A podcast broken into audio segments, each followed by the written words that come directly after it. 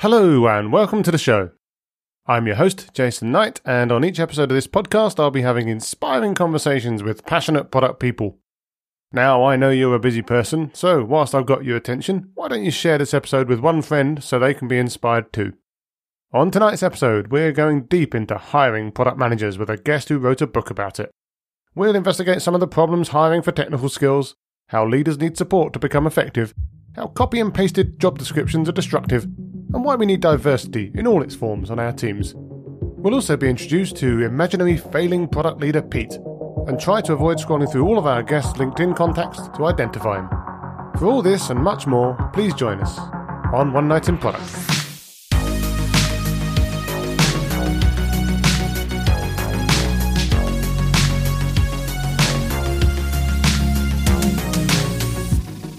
So, my guest tonight is Kate Leto, former State Fair t shirt seller turned product manager and now product management consultant and author.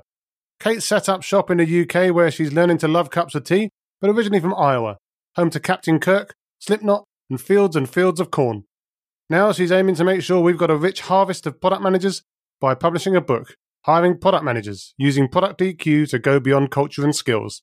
Hi, Kate. How are you tonight? I'm great. Thank you. Thanks for that awesome introduction. I'll see if I can get the Slipknot music uh, licensed for the for the intro. oh, oh, I hope so. so, I've read the book and enjoyed it, and as we said before this call, I enjoyed how also how short it was. It's quite good to have a kind of a punchy, to the point book, very accessible. But how's the book gone down? Like, what kind of feedback have you been getting so far? I've been getting really good feedback. Thank you. Um, it is it's the book itself was published by Sense and Respond Press, and they focus on trying to create really digestible books.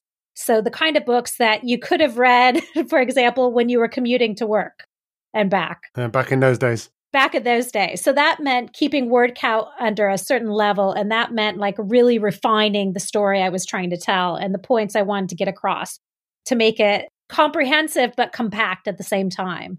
So it was a different kind of challenge in writing it, but I've gotten good feedback. I've, the book itself is told as a, it's kind of a fictional case study based on a fictionalized bank that I call New Start Bank. And you meet a cast of characters at the bank.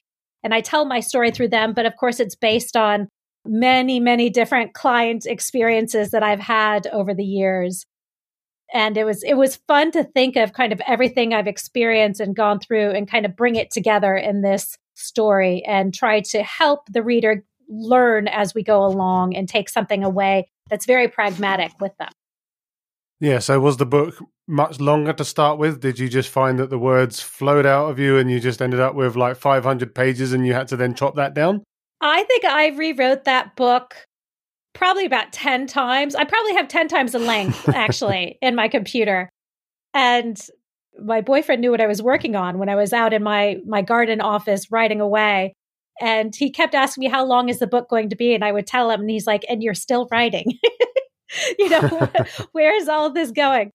But no, it's it was a good it was an interesting process. I'd never written a book before and I always wanted to give it a go. So this was a really good way to to try it out and experience it and actually have something to show for it that people have been giving me good feedback on and taking things away from and actually using at their offices well their virtual offices these days so it's been it's been a really cool experience i'm just trying to think of the author or the the whoever it was who said the the classic line if i'd have had more time i'd have written a shorter letter which sounds uh, very apt yeah, exactly. That's that says it.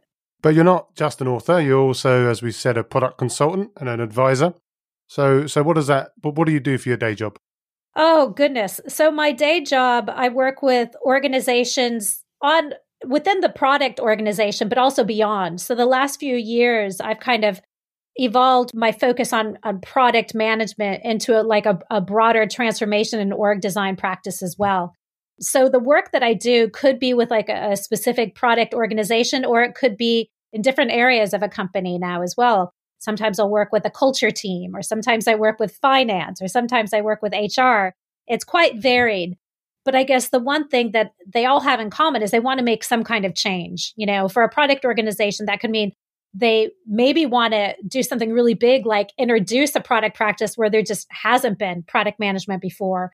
Or it could mean helping to change how their teams are working or helping to change, you know, the where the way they're the, even thinking about product management. But there's always some element of change involved. And I guess that's where the hiring came in is because when you're working with organizations of all these different shapes and sizes, and they want to have some kind of change and bring a change in the way they're working, their like knee jerk reaction is to hire, right? We'll just go out and we'll hire some new people with a new kind of skill or a different experience or a fresh perspective, or we'll add some layers into our organization. So I've been involved in a lot of hiring over the last the last decade of my time being a consultant. And that's kind of that's the impetus for the book really is working with organizations who say they want to change and their first step is to go copy and paste a job description for somebody else and and start hiring. Yeah, there's a lot to unpack there, and obviously some of these themes are in your in your book as well. So we'll we'll come back to those in a minute. But cool. I'm really curious as to how you decided to get started. So you were working as product leader at Moo back in I think 2010, 2011. Yep. And you then decide, yeah, it's time to go and strike out on my own and go and do this thing. So what made you make that change? Yeah, it was a big change. So I actually I came to Moo in 2008 and before that I was with Yahoo first in Sunnyvale and then in London, which is how I met folks that ended up at Moo as well. And I was with Moo for about 3 years as their very first head of product and so that was a very that was a great experience but I kind of got to a, I got to a point where I wanted to do something different, but I didn't know exactly what that was. And everybody in my world at that time was starting their own business. They were doing their own startup, right? So I left Moo and I'm like, I'm going to go do my own startup. And I was actually thinking of doing something that was akin to a Moo for bags, for like commuting bags, for your, you know, something to put your laptop in. So that was kind of my vision. But I thought if I'm going to leave and do this, I need something to help me pay the bills while I figure it out. So I started doing consulting to pay the bills a couple of days a week. And I started working with a, a VC firm at the time who had some portfolio companies that needed to understand what is product management and how do you hire product managers and how do you actually build an organization, build a startup that has product people and a product focus. So I started doing that. And I found that really interesting. So I kind of put my own startup ideas aside and just kept doing consulting. And it's that was 10 years ago now. And it's just gone from there. Oh, it's good though. You're you're your own product now. That's the that's the long and short of it. You've become your own product, which is which is good. Yeah. Yeah. Sometimes good, sometimes questionable. But yes. but it's cool. so yeah, let's go back to the the book then and talk about some of the themes inside. So you mentioned just now that, of course, it's a fictional story. I guess kind of amalgamated from, as you say, various different experiences across your career. The central protagonist, or maybe even antagonist, is a is a poor old guy called Pete. so Pete, for for my listeners' benefit, is a hotshot product leader who came into an organization to great fanfare. Everyone thought he was going to be amazing and, and set the world on fire, but he pretty much set the company on fire. the product was in pieces around him. All of his all of his team wanted to leave, and everyone was throwing their hands up in despair. So, uh, whilst you're obviously saying that the examples and the story is very much an amalgamation, was there an actual person who was basically Pete in any of those companies, or is he an exaggeration of, of some of the things that you've seen?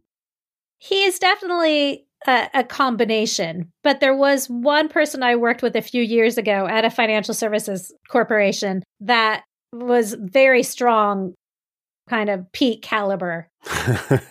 and so a lot of what I wrote about with Pete came from him, but not everything. There are bits and pieces of, of different different people I've worked with throughout the years. But Pete represents you you described him very well you know kind of comes in as like he's our safe pair of hands but he's also going to push us along he's going to help us set up a product practice within this new start bank setting and he came in and just went nowhere fast so it was a good it was a good opportunity for Pete to learn that basically what got him so far, got him to where he was so far in his career as a director of product with this great reputation and everything for doing things well and getting projects out the door and on budget and on scope and everything wasn't going to get him where he needed to go next. Yeah, so that's really interesting. And you've identified obviously a, a, core problem with Pete was it was that he was very good at what we would call in product management terms at least hard skills, although it's debatable as to whether it'd actually be considered hard skills by people who have even harder skills. But you know, in product management terms, we're talking about hard skills, so sort of frameworks and kind of getting the work done and turning the handle, as I like to put it. Now, you've worked with a bunch of companies in your time. What's your feeling for the proportion of, of Pete's to, to non Pete's out there? Are Pete's in the majority and, and actually represent the bulk of, of product leaders, do you think? I think Pete's are in the majority. And that's one of the reasons why I wanted to tell this story in the book. An underlying theme in the book is really that what I, I call them technical skills, what you were referring to as hard skills. So things like knowing our frameworks and knowing um, how to do design sprints or knowing how to do discovery process, knowing kind of the methodology behind everything that we do. And they, I think, as overall, as a kind of community of practice, that's what we really focus on. And we do that to kind of this point that we don't focus at all or have conversations around what I call human skills, which are often referred to as soft skills.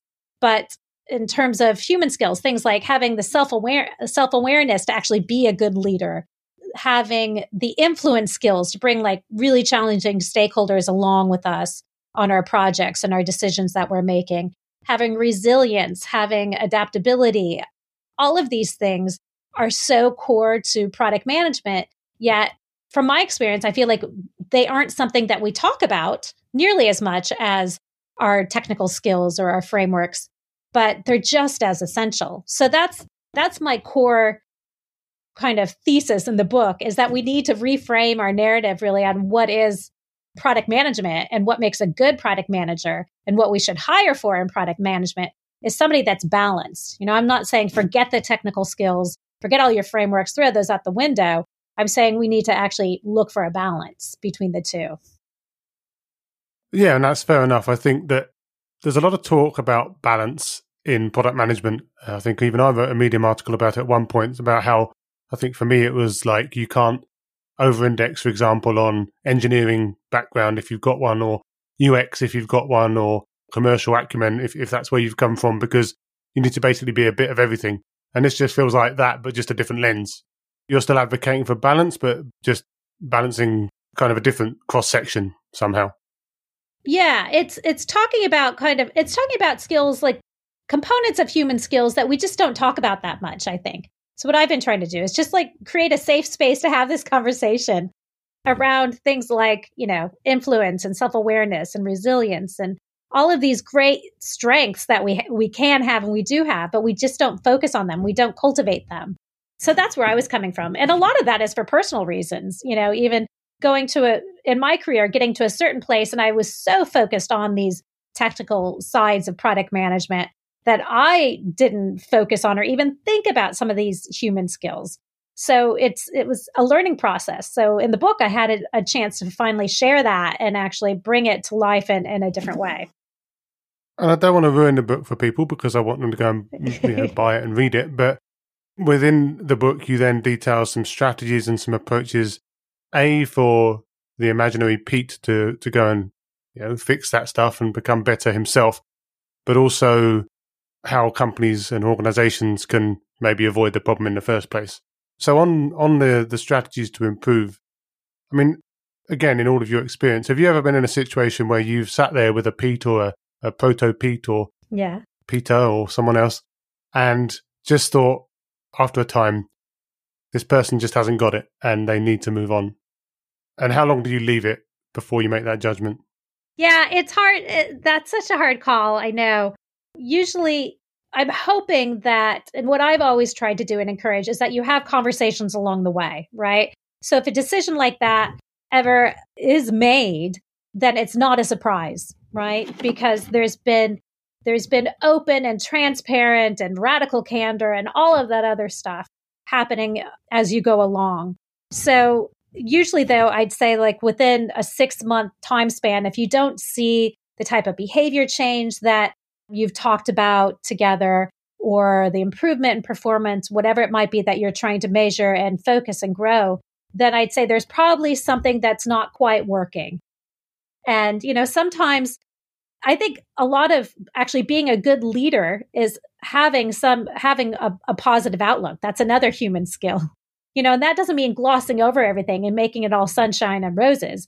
It also means being able to have conversations like that and actually help somebody realize that this might be a good move for them to actually um, look in a different direction or that their strengths might be better in a different area. So, whenever I've had those conversations, you know, usually number one, it's not a surprise. It's not coming out of nowhere. You've you've given a lot of support and advice along the way, but a lot of times also it's kind of the other person actually understands where it's coming from and they come to the realization themselves even. So they're challenging, but I'd say, you know, it's a six month time span to focus on. And usually within that six months, one of one of two of the the parties will kind of figure out that this is something that we want to continue on or not. Yeah, I guess that person isn't having that much fun themselves by six months in if it's all falling apart anyway, right? So yeah, yeah, yeah. I, I guess as you say, it's about coming to that shared understanding. Yeah. But one recurring theme in discussions I've had with people, both personally and for the podcast, is the kind of variability in what product management really means. And by association, I guess, what product leadership is, because of course, product leaders are managing product managers. And obviously, in some companies, the cliche is, and it's also very true, that the, the product managers are really project managers. In many companies where maybe it's a little more sales led, they may be operating in a feature factory. And you've got these people again, maybe not having too much fun, slogging their way through the, these jobs, and then they get promoted potentially because they're maybe the best product manager in that team or something like that. Mm. They probably don't get any coaching or, or any training to do that. They just kind of become the leader by default. Right. Now, that's obviously a really depressing story, but do you feel that that explains a lot of these issues, or, or uh, is there some other angle that we're, that we're really missing here, or that I'm really missing here? No, I think I think you're right. You know, I think and it's not just within product management. I don't believe we are educated, you know, as a population on things like human skills for the most part. You know, I think we get to a point in our lives where we realize how important they are and we go seek help in one way or another, be it from a book or, you know, from a coach or a therapist or a friend or a family member or whatever it might be, or a, a mentor or a boss even. But we're not given that education. I was reading an article earlier today about the importance in teaching children about emotional intelligence in school. You know, and that's just that's still something that that's not common, you know. So I don't think it's surprising at all that we're often finding ourselves being managed by or led by somebody who's just who hasn't really focused on these skills. And that's what they are. These are all product skills, right?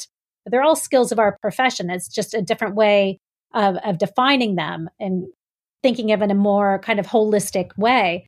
So Uh, yeah, I the the scenario that you just described is completely normal. I think that happens all the time. I remember when I first started working years and years ago and I realized that my new manager was somebody who had just been promoted because, you know, she had done her third year in the same role and it was time for a promotion that I really wasn't going to learn much from her, unfortunately, and that kind of leadership perspective. And that's always a bit of a, a heartbreaker, a challenge for, you know, for the, the person, the team member. So I think it's extremely common. I think it's something that we're, we're slowly changing because there's a lot of talk these days about leadership and leadership and product management and what does that mean? And there's a lot of talk. There's so much more talk about coaching now that i'm almost kind of tired of of thinking myself as a coach because we all just everybody's a coach. Everybody does coaching. There's 5 million different types of coaching. But you know that's that's cool. That's great. I'm glad to see we're swinging in that direction. Yeah it makes sense. I've also seen some some crazy job descriptions out there and you touch on this a little bit as well and you mentioned it earlier kind of the idea that maybe even people are just copying and pasting bits of other job descriptions and sticking them into one because frankly, they probably can't be bothered to do the work to actually do it themselves. And then obviously you've got the role canvas that you that you mentioned in the book as well as a way to collaboratively come up with a shared understanding of what that role should be and, and actually frame it properly.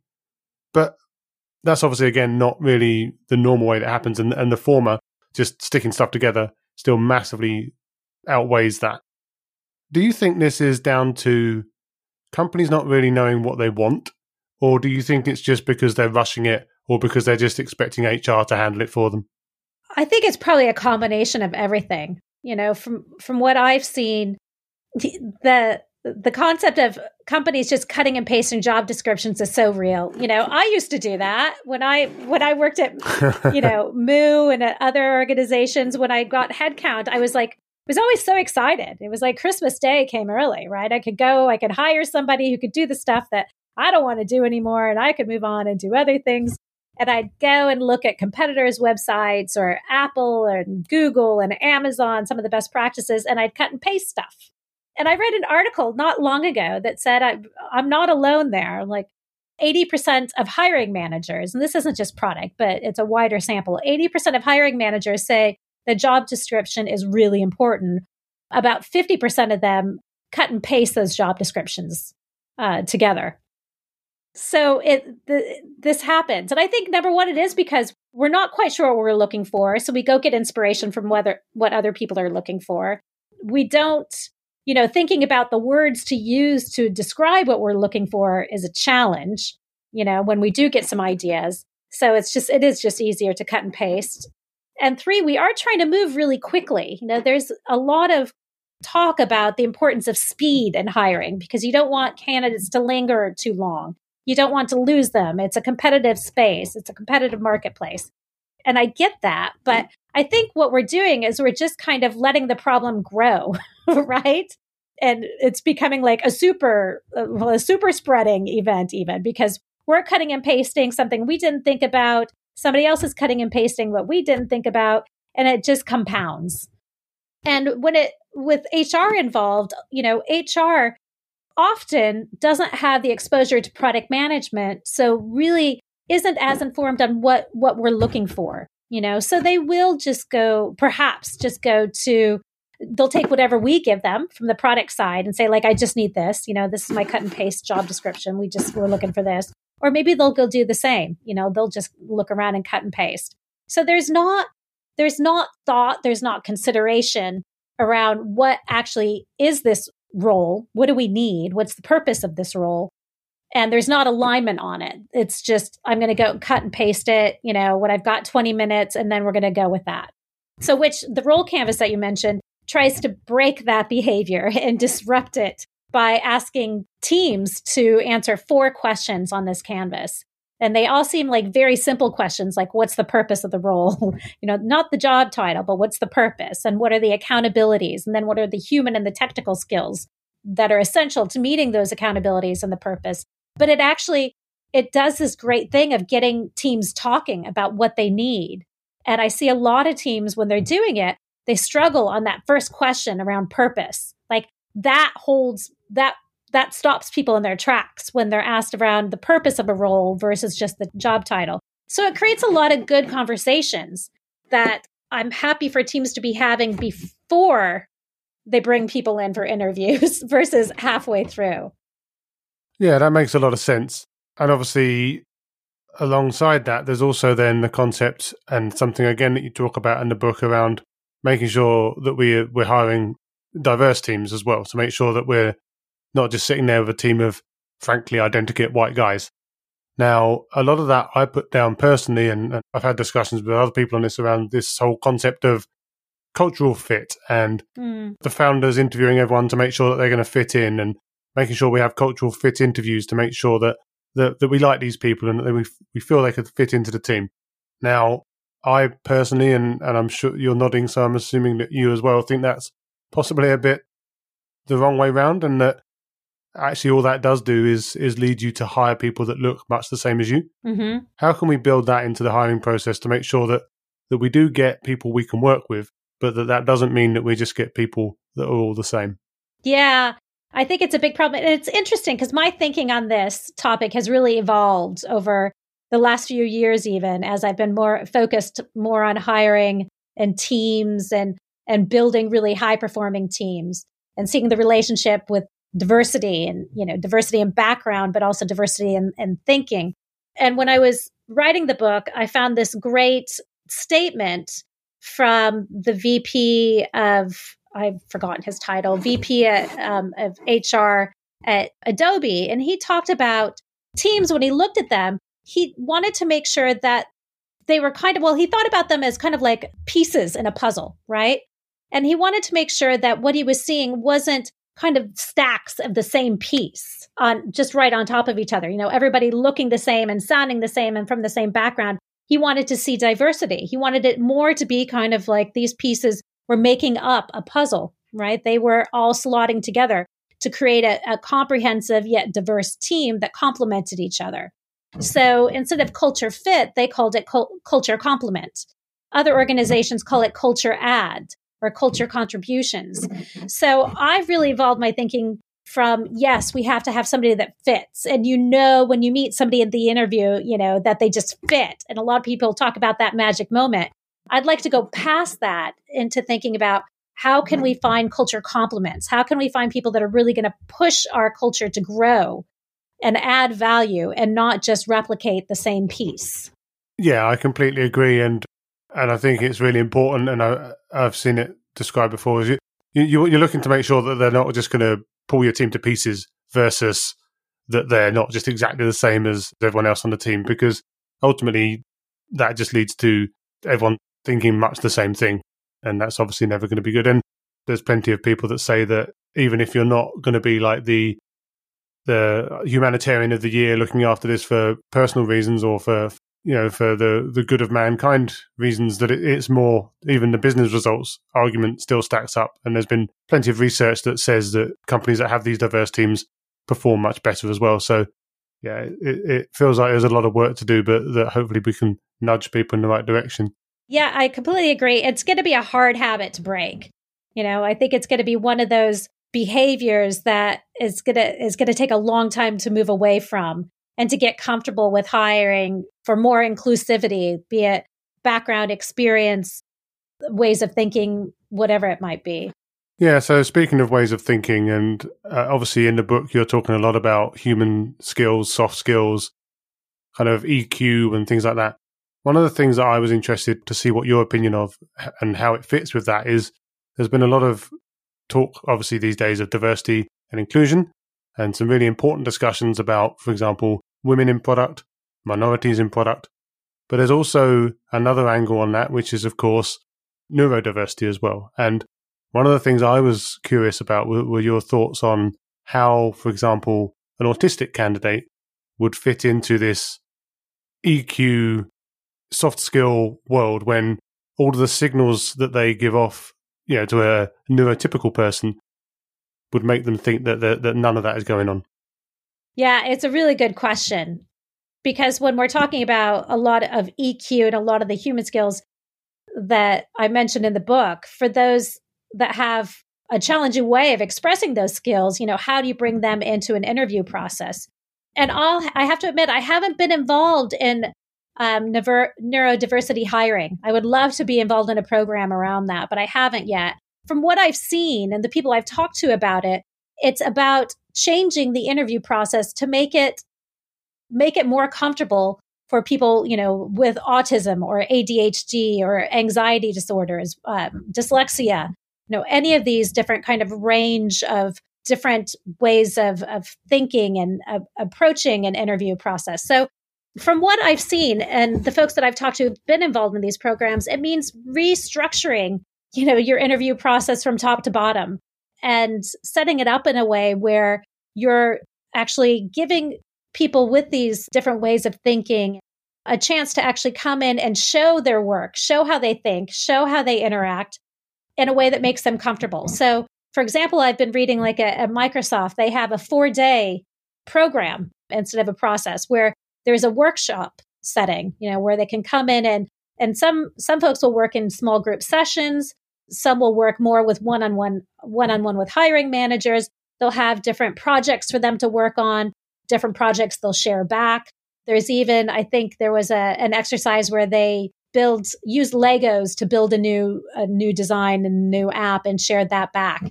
So it's, it's finding these different processes and different ways of interacting to just make everybody more comfortable and find a way that they can that everybody inclusivity and thought inclusivity um, and background can come together and actually bring these different minds together in the way that can actually contribute to an amazing product um, an amazingly diverse product. So there's ways of doing it and i think we're still kind of we're still discovering them but it takes a lot of trial and error from what i've seen as well. Do you think that's a case then maybe of removing some of the stigma around basically some of these conditions and making it more comfortable for people to even say that they have them in advance so that they can then have that taken care of in interview process? Because of course the the only way to do what you've just described if someone hasn't said, for example, that they're on the autistic spectrum, is to do that for everyone, which may have other problems. So do you feel that there's obviously still a stigma around a lot of these conditions. Yeah. Do you feel that that is another thing to challenge or another thing to tackle there? No, absolutely. You know, no matter what, you know, in the book I talk about human skills and and in this area we're talking about neurodiversity. It's just it's creating an environment where everybody can do their best work, right? So with neurodiversity, it is, I think, setting up and I, I've seen organ or I've read about organizations and talked to people who are involved in organizations where they just have a completely different process from beginning to end. And they do this because they know that everyone has something wonderful to contribute to their product. There's some, you know, super smart people that are just not getting involved because they can't, they don't communicate the same way as everybody else, or they find challenges in um, in different scenarios and situations. But from what I've heard and from what I've talked to folks about, when you do create this different kind of setup from yeah maybe it's not emailing in your cv maybe there's a different process involved from the very beginning maybe it's more word word of mouth maybe it's more networking i'm not quite sure but it's just it's a different angle. And the proof you know and going through th- these steps and creating something that's unique just means that you are going to have a more diverse product and service. And that i think is is kind of what everybody's mm-hmm. looking for and wanting. It's just finding different ways for people to contribute to really be their best selves at work and bring their skills and do do their best work. And there's obviously a lot of again we've mentioned it already there's a lot of discussion going on around diversity and inclusion in the workplace and there's clearly still quite a lot of work to do if you speak to well just about anyone but do you from what you've seen think that things are getting any better i mean they're, they're not great but but are they moving in the right direction or is there still quite a lot of work to do to to even push them in the right direction yeah, as well, I guess I could answer that from the women in product perspective. And I, I do see more women in product, which is great. But you know, there are times when I'm just still surprised and I'm just still taken taken aback at scenarios and you know, we still have a lot of work to do. There's there's still a lot of challenges out there. And I say that as a white woman there's still a lot of men in the boardrooms and there's still quite often that I'm sitting at a, a, table, a conference room table. Well, back when we used to do that, now sitting on a Zoom call where I'll be the only woman on the call. So, yes, we've made we've made improvements definitely, but there's still a lot of a lot of room to grow. And you know that applies to you know gender but also as as you mentioned ethnic diversity as well. There's there's a lot of there's a lot of challenges there. So as as long as we i'm hoping if we have our eye on the prize and we're all very aware of of the changes we want to make that we'll continue to work towards it well maybe that'll be book two uh, yeah. Uh, when you when you're ready for that you can you can solve that problem for us as well. Yeah. Uh, is there going to be a book two do you think or do you have you kind of scratched the itch when it comes to writing? No i definitely want to do more. I really it was a challenging frustrating process but i really liked it. So I'm hoping to do another one and maybe take this year to to think more about and investigate and play with what that might be. I will keep my eyes out in the, uh, in, in, the bookshelves, virtual or otherwise, and, and see when it's coming out. Where can uh, people catch up with you if they want to chat to you about any of the stuff that was mentioned in your book, or just catch up in general? Sure. So I'm on Twitter at Kate. I'm on LinkedIn. You can find me there. I have a website, which is kateleto.com. And of course, you can find the book on Amazon or you know, Apple Books or whatever is your favorite digital bookstore these days. Yeah, that's great. I'll make sure that's put in the show notes and hopefully we can get some people to come and find out more. Well, that's been a fantastic chat. So thanks very much for spending the time. Obviously, wish you all the best for the book and hope everyone goes out and buys it. hopefully you and I can stay in touch. But for now, thanks for spending the time. Thank you very much. It's been a lot of fun. Thanks for listening. I hope this episode met your hiring criteria and is through to the next round. If it did, why not pop over to one knightinproduct.com, that's knight with a K, to meet some other candidates, or go to your favourite podcast app and subscribe and share with your friends and colleagues via the social media of your choice. I'll be back soon, but for now, thank you and good night.